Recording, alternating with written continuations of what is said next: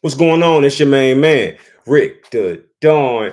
Hey, welcome. What's up, y'all? So I finally caught up, and uh, wow, I got a couple things I want to put out there. This episode is brought to you by the Rick Da Don podcast. It's my new podcast. Uh, please check it out. Throw me a five star rating because why not show some love? But anyway, um, so I want to just talk, start talking. Uh, start off with the Airris situation. Um, I mean, you know, this whole thing has been hard to watch for me, and I've been saying this for the last few weeks, but uh, I was really upset with Airris because, you know, I'm okay with Airris saying I'm not attracted to you and that's that, you know, but it felt like Airris was trying to uh be he was being fake. You know what I'm saying? It, it was driving me crazy. It's like him, he was saying all these positive things, and I could not help myself from thinking if you feel this way, then why are you not staying with her? He was saying everything that he possibly could in the way of positivity. Like, you know, I think she's a, you know, a good woman. And, you know, she, when I come home, I feel like it's a home and she did an amazing job. And, you know, when I came home and she wasn't there, I was like, where's everybody at? Where's Duchess? So, you know, she's just a really nice person. She's a sweet person. It's like, bro, who you blowing smoke to? Because if you felt that way, if that was any of that was true, you would have been staying with Jasmine this episode. But you know what happened? You you're just you left. You, you didn't want to stay with her.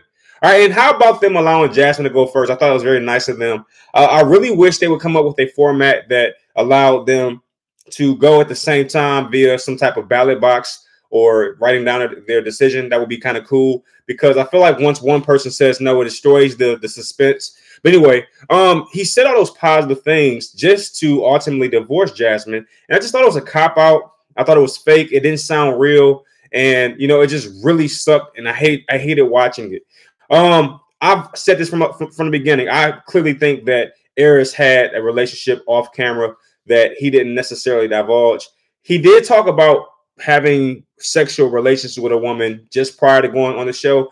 And if I know what I know, usually that is not a, a good sign. All right. Um, to have sexual relations and then get married to a separate person just weeks later, that's probably not going to go well. So it's just my opinion that she was pivotal or played a part in the relationship, or rather the, the destruction of this marriage.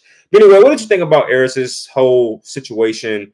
Uh, was you vibing with it? Was you not? Now it was kind of cool to see that this season is not going to stop after decision day. What do you think about that? Do you feel like they're just trying to milk this whole thing and constantly just trying to wring it out? Because you know this episode was drawn out. This episode could have literally been five minutes, and it could have been even shorter than that when you consider that we already knew who picked what and who picked who. So the fact that they continue to just drag this thing along was pretty crazy. But anyway, um, you know, I was kind of happy to see that they're going to do some things after decision day, and I think we all know what's gonna what's gonna pretty much come about. First off, we saw that Airris. What was Airris doing after decision day? Uh, I want to say I saw him hug another woman. I did see that. Didn't you see that? And I definitely saw Jasmine going going uh, going to date. It was kind of cool because she asked this random guy who had his back to the camera. It was the weirdest thing. It was almost like, "Hey, you can show your face." Now that's editing, obviously, but it just felt like he was trying to hide his face, like the Phantom of the Opera or something like that. And she asked the most awkward question you can ever ask a guy. And she was like, "You you do find me sexually attractive, right?" And he's like, "Oh yes, I sure, I surely I do, right?" And it's just, uh, it was like kind of cringe for me. But um, that happened, and you know, I'm I, we got to talk about this real quick. I, I kind of missed it the last time I watched the last episode or did, did one of these things here. Um, there was a bar scene, and for whatever reason, some guys were at the bar, and it's uh, for those who watched it, you already know where I'm going with this. There were some guys at the bar, and they happened to spot Jasmine and company, and they walk over to Jasmine and company, and the, one of the guys starts to flirt with Jasmine, and he's like, you know, I got the 747 outside, baby. I got the 747 outside. Just say the word, we leaving. You want you you want to go? You want to go right now? And Jasmine is like blushing, like, oh, I can't believe. Oh. I was just like, yo, this is a new low for the show. Let me tell you why I say that because it was cl- uh, completely scripted. Okay, earlier in the same show, one of the guys that was with the guy who approached Jasmine was seen doing some boxing le- lessons with Airris and I want to say Mackinley, right? So it's like, wait a minute, you're telling me that Airris and Mackinley's boxing instructor just happened to be with us with with the guy that approached Jasmine in the bar later that night. It's like no town, no city, no state is that small. So it, it really just destroyed immersion. It made me feel like some of this stuff is scripted, and it really upset me.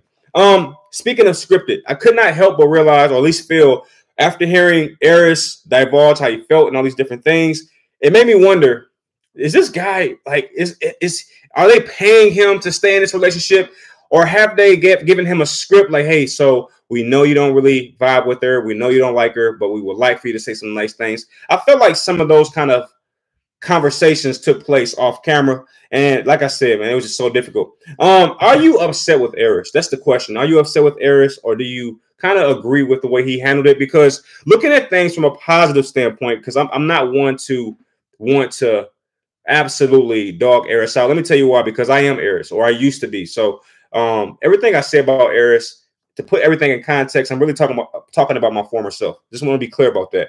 Um, the only difference is I was like 19 when I was exhibiting some of the behaviors I see in Airris, and that's what upsets me. It's not that he's acting the way he's acting; it's just that um, I, I, don't expect that or I. I didn't expect that from somebody that's 40. You know, I'm saying almost 40 or 40, what have you.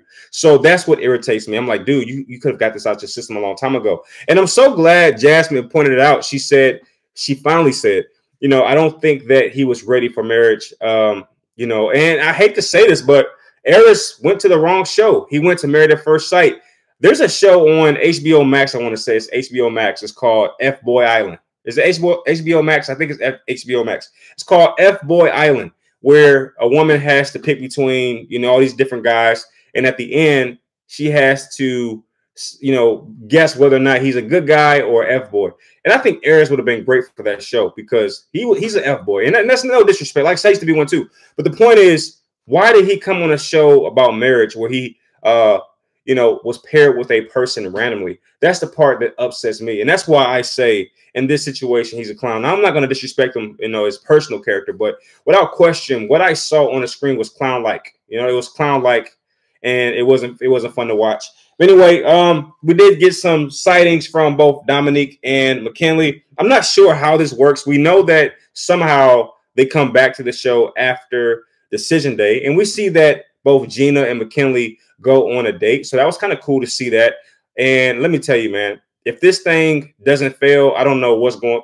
I don't know what will, because it's no way that somebody that that's uh as sleazeballish as Mackinley. And I, I say sleazeballish because anytime you're prying on your, your main homies or one of your friends, girlfriend or wife in this case, going into her DMs, that's that's sleazeballish. And he he would have to agree, right? And if he doesn't, that's fine. But um, and then Gina self-absorbed. How is that going to work? In fact, I hope they start dating because I look forward to seeing the day that that doesn't work. So I can say that's what both y'all get for just being the kind of people y'all are. Now, I'll give it to you. Mackinley got a raw deal when it came to Domynique. Domynique was somebody who I uh, was really challenged to find positives about. Um, so he, he did get a bad deal there. But everything that Domynique had a problem with, him staying with somebody, him not being ready for marriage, all that kind, it was completely understandable. So, you know, a lot of times I wonder, am I really upset with Domynique? Because if my daughter brought this guy home, would I be like, you know, giving her the thumbs up? I would say no. He doesn't have his own house. You know what I mean? But anyway, um, we saw that Domynique and Clint kiss. That that kiss looks so cringe. Initially, I thought there was like a passionate kiss until I saw it again because prior to seeing it tonight, I saw a lot of like social media clips. But this was the first time where I actually saw like actual, you know, footage of it. And let me tell you, it was not the most romantic kiss I've ever seen. It looked very scripted. Again, there's that word, and it looked very fake. But I still want to see it. All right, so that's gonna be a good, a good time to see that. All right, so we know that this couple stayed together, Chris and Nicole, and man, who saw this coming? Everybody. All right. um, you know, one thing I liked about what I heard in this episode was how they balance each other out. Um, you know, Nicole was the one who coined that. She said that you know sometimes she's very anxious and very high, you know, high energy, whereas Chris is the exact opposite. And as such, they balance each other out very well. And I loved hearing that. And I especially love seeing it because I can see it on screen. And I do think they balance each other out. Um, but Pastor Cal brought up a great point. He said he said that these two rarely had any arguments throughout the season, and he was worried that they could have a argument off off screen that they would not be prepared for because they've never really had an argument. So I'm hoping that this is not that couple, that couple that um, you know they they look strong, they they're doing a good job, but one argument or just a few arguments really cause things to crash. Let me tell you why I say I'm a little concerned. It's because if you go back to that honeymoon um, uh, episode, Chris was bawling because his dogs could not stay with him at that particular point. And this is what caused Nicole to ask her father to watch the dogs. But just looking at how Chris handles conflict, and that wasn't even the worst type of conflict. You know, you would have thought his dogs died. They did not. So just seeing him react that way certainly made me wonder how he's going to handle any pushback from Nicole should a argument take place. So that's going to be interesting. But I'm pulling for them because I really like this couple, and I want to just give a quick shout out man, Nicole looked absolutely stunning this episode. You know, a lot of jokes are out there about her shoulders and all that. I just think that's so cruel, by the way. But anyway, um, there's a lot of jokes out there about you know this, that, and how she looks, about whatever. Just, let me be very clear. This woman looked absolutely stunning this uh, tonight, and you know that's from somebody who's like, mm, she's not my type necessarily, but tonight she was my type. I was like, man, this girl is gorgeous, man. And I'm like, Chris definitely hit the jackpot uh, you know, and I hope, like I said, I hope they work out. This next couple, of course, I've talked about Jasmine and Airris, and let me tell you something. Airris and Jasmine on paper makes so much sense. And when you look at them side by side, they make so much sense. You would think that this couple would work, but it just doesn't. And I don't understand. Well, actually, I do understand. I think that Airris is he he has prior situations. He has things going on. He slept with Jasmine's uh, friend. You know, he had a situation that occurred right before he got married. So we're talking about the F boy here. And you know, I've kind of dogged him out enough. I don't want to be that guy because you know, I don't know much about Airris. I don't know what makes him tick, what kind of things plague him, or what he thinks about. You know, one thing I will say I didn't like, I did not like, I did not like how he tried to justify him not liking Jasmine. Uh, one of the things he said was, you know, I don't like that she doesn't, you know, love herself. Or he didn't say that specifically, but that's what he alluded to. Basically saying something about her shuts down whenever she has a problem. And he equated that particular behavior to she doesn't love herself, or I want someone who loves themselves. And that made her react. And she asked him, So you don't think I love myself? So I just didn't like how he went there because I never got that vibe from uh, what's her name? Uh, Jasmine. I never got that vibe that she didn't care about herself. Um, I do get the vibes that she puts people's um, happiness and emotions, emotional stability over her own. I did get that. I did get that sometimes she'll shut down and not say how she truly feels. I got that. But does that mean she doesn't love herself? I did not get that. So I, I didn't like that he used that. Um, but we saw that this couple ultimately divorced and uh, there's no no bringing this back. I am happy to see that we kind of get like a little sneak peek that Jasmine finds somebody else. But a part of me wonders if this is one a rebound or two just something for the cameras to say that hey Jasmine had a happy ending. That's the kind of vibes I'm getting, and I hope that's not true. All right, Clint and Gina, man, this couple is just one of those couples you just hate to watch on screen because they pretend that they are good friends but I've never seen friends act this way. And you know, I want to just go get it out the way. There was a situation that occurred in the preview that lets us know that at some point they're going to go to court, and for some reason, uh, Clint gets the dog Hank, and Gina is like livid about it. Like, I'm not going to allow, allow you to get away with this. Now, from what I was able to gather, it seemed as if some type of law allowed Clint to get the dog. Now, I don't know.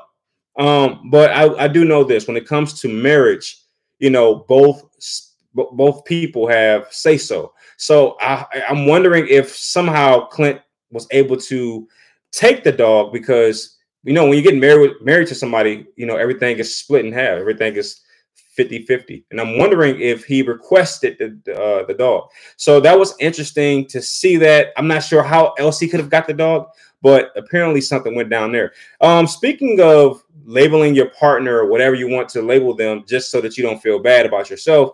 Gina had a lot to say about Clint, and I didn't like it. You know, I started off as a Clint disliker, I did not like Clint initially. I just just didn't like his energy. It's too much. But over the season, I realized that he's just a good person, and he's a person who wants to see uh, people happy. So naturally, he does crack a lot of jokes, and he tries to lighten the mood. But that's because he cares. He cares about people's uh, uh, uh what's the word comfort.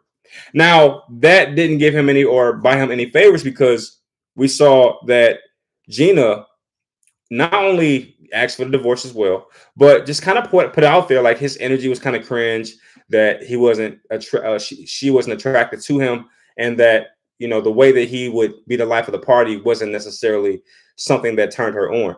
And I just didn't like it, you know, because the minute Clint would have said anything like that, she would have had a fit. Um, we saw what happened when he said he just he didn't even say she was fat. He just said he dates or he he typically dates slender chicks and uh, she went off the rails. And the fact that she doesn't have any discretion when she's talking about Clint, his behavior, his light, his looks, and all this, it was very, very hypocritical, in my personal opinion. Um, but yeah, no way this couple's gonna work, and I'm not even sure what's going to happen for them in the future. Now, I did see another clip of Clint with some mystery woman. They were playing that frisbee game where you got to throw the frisbee between the fence gate, whatever it was. But it was kind of cool to see him on a date with somebody. She looked scripted as well. She didn't seem to fit Clint, in my personal opinion. She had a Calif- California type of look to her. So it made me feel as if they just kind of threw her in there, paid her a couple dollars, and said, hey, we need a happy ending. Not sure. But anyway, the last couple I would like to talk about is uh, Kirsten and Shaquille. Now, the episode goes off before they are able to give us their you know their final decisions. And but we already know what what it is. There's been leaks online, and not only that, you can just tell that these two really do care about about each other. Um, I've been very critical of Shaquille. I've been wondering to myself, why is he so emotional and why is he so needy? And I know that's not fair. I know it isn't. But I found myself asking that question because it just feels as if he's you know he's he's constantly constantly looking for uh emotional support and he says something that really threw me off, right? Uh, it threw me off so much that I almost forgot about the suit he wore. Now, I've never seen a suit look so bad, okay? Like ever. I mean, I've never seen a suit look so bad. I mean, I mean that. And uh, I mean, I can go to the Goodwill and find a better suit than what he had on for decision day. But anyway, um, Shaquille, I mean, uh, rather Kirsten says something that I thought was pretty crazy. She said you know, he's very emotional. He needs a lot of emotional support. And then Shaquille doubles down on that and basically says, you know, she's the dominant one of the relationship. She's like the alpha. And I was like, bro, you know, you never tell your woman that. It's like this is exactly why she says and does the way the things she does and behaves the way she does because you're telling her that she's the man of the house, right? So I just, I just, I couldn't agree with that. I'm, i was so like, bro, you don't, you don't ever do that. Even if you feel that way, you don't ever do that. Um, Kirsten has one of the best uh, behavioral arcs in a season I've seen in a long time. She started off as somebody who I just pretty much didn't like. And now I just think the world world of her. I just think she's an awesome person. If you go back to my episode one, maybe two, or even three reactions of this show, you'll always hear me dog out Kirsten because I'm like, she's so spoiled actor. I just can't stand this. But you soon find out that you know she's a really nice person. She's a she's pretty dope. And not only that, absolutely stunning. Okay. Now, someone in the show, I forget who it was. It might have been Dr. Pepper, or it might have been no, it wasn't. It wasn't Dr. Pepper. It was after the show, the little after party thing they do. Um, they made a great point, a great point, and what they said was, uh, initially, Shaquille was doing all the work to try and spark something with Kirsten. But because Kirsten wasn't quite attracted to him, she didn't really, you know, you know, allow him to feel more comfortable by, by, uh, by way of giving him affirmation, if you will. But the minute they had intercourse, it seems as if Shaq kind of turned his switch off, and then Kirsten turned her switch on because now she's emotionally invested. And I just thought to myself, that is a great situation. I mean, I won't say a great situation, but I'll say that makes me feel as if I've been right this entire time.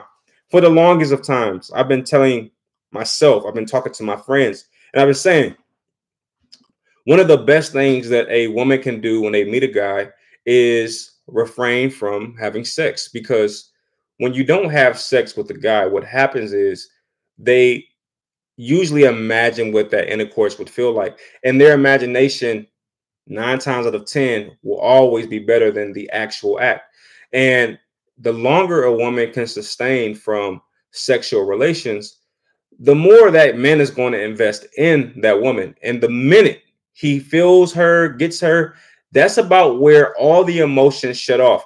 Um, a woman watching this right now, I'm sure, has been in this exact situation where she's, you know, been with a guy.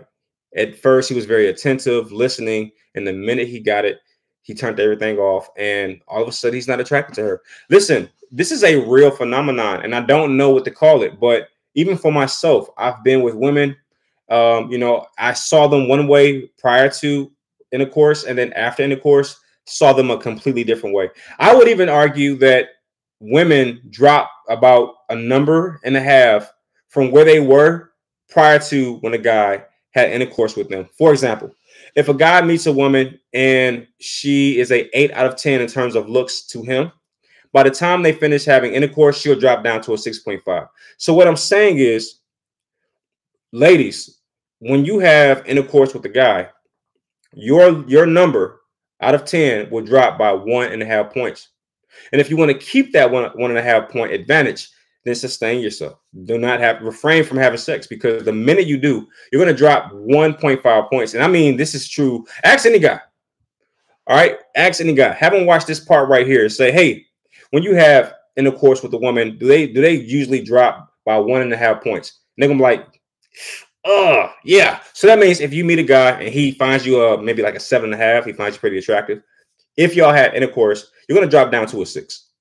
Okay, that's how it is, right? So I'm just telling women if you want to get married, if you want a guy to, you know, fall in love with you, the longer you hold out is that increases your chances. I'll put it that way. The longer you hold out, the greater your chances are that he'll he'll fall in love with you. Because most men, if not all men, are visually stimulated by women just instantly.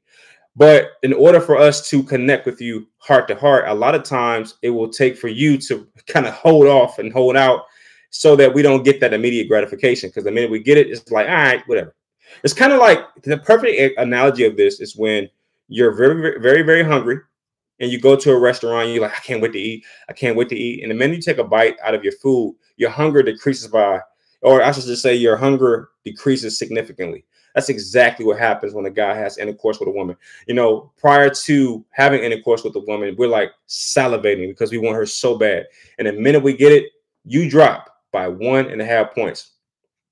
We're no longer hungry for this particular meal anymore. And then it becomes, you know what happens? Then what happens is we find the next woman who we haven't had because her number still, you know, still still pretty high, right? If you were a a seven and a half, and then we had intercourse, or I had intercourse with you, and you dropped to a six point five, and then we see a, a seven right here who we've never had intercourse with, despite you being higher than her when me and you first met. The fact that you're a six and a half now because we had intercourse, or a six now, whatever it is, and then she's a seven. That's all it takes. Now, granted, you used to be a seven and a half, now you're a six. She's a seven. And if we had intercourse with her, she would drop down to a 5.5. Despite that, it really wouldn't matter. All right, because the damage would have been done. So the, the point is, holding out is how you find the right guy. All right. Um, I saw it in real time. My mother, when she met my stepfather, they met at church, right? And the, I, I still believe to this day the reason they ultimately got married is because my, my mother drew a line in the sand and just said, I'm not giving you intercourse until we get married. And that is such a old fashioned thing now where people kind of frown upon it. But I'm telling you, it's there's a reason why there was more marriages in the past than there, than there are right now because women of the past had di- different moral compasses. And, you know, it was more common to wait until things were serious. It wasn't even about marriage it was just like I'm not giving it up on the first night. It wasn't as popular. Like we didn't have all this preaching of sex that we have now. The internet wasn't probably going on, right? So, you know, at the end of the day, you couldn't see a chick's Instagram all day long. You couldn't like salivate. So when you saw her, it was so important. And a lot of women, they came from, I would argue, better households. you know, I'm talking maybe the 40s, 50s, possibly. And they came from better households. Most of those households had mo- mothers and fathers in them. And most of those parents had their ch- child come home at a certain time. It was just a lot more conservative. And that can, uh, uh, that conservative mentality, I would argue, has stopped a lot of sexual intercourse. And this is probably why a lot of men say, "Look, I, the only way I'm gonna get this woman is if I marry her. I got to make an honest woman of her." That's how it went down. Now, in you know our time, in more contemporary times, sex is so prevalent. It's like first night, and this is why we don't have uh, so uh, that many marriages. That's my theory. Okay, that's my theory. Is because no one's holding out, I should say the women aren't, because they hold the key to it. Um, a guy can't get much of anything if the woman doesn't provide it, right? I heard one person say this, it was pretty awesome. They said that women control the key to sexual intercourse, whereas men control the keys to re- relationships or marriage. And I think that's it's some truth to that, right? Uh, but anyway, that's about where I, I'll leave things off. I hope you enjoyed it. If so, throw your man man a like on the video. And uh apparently the show isn't over. I, I thought tonight would be the last the last one, but I heard them say there was three more episodes. So uh, we'll see what's up, y'all. But anyway, stay safe out there, and I'll see you on the next video. Peace.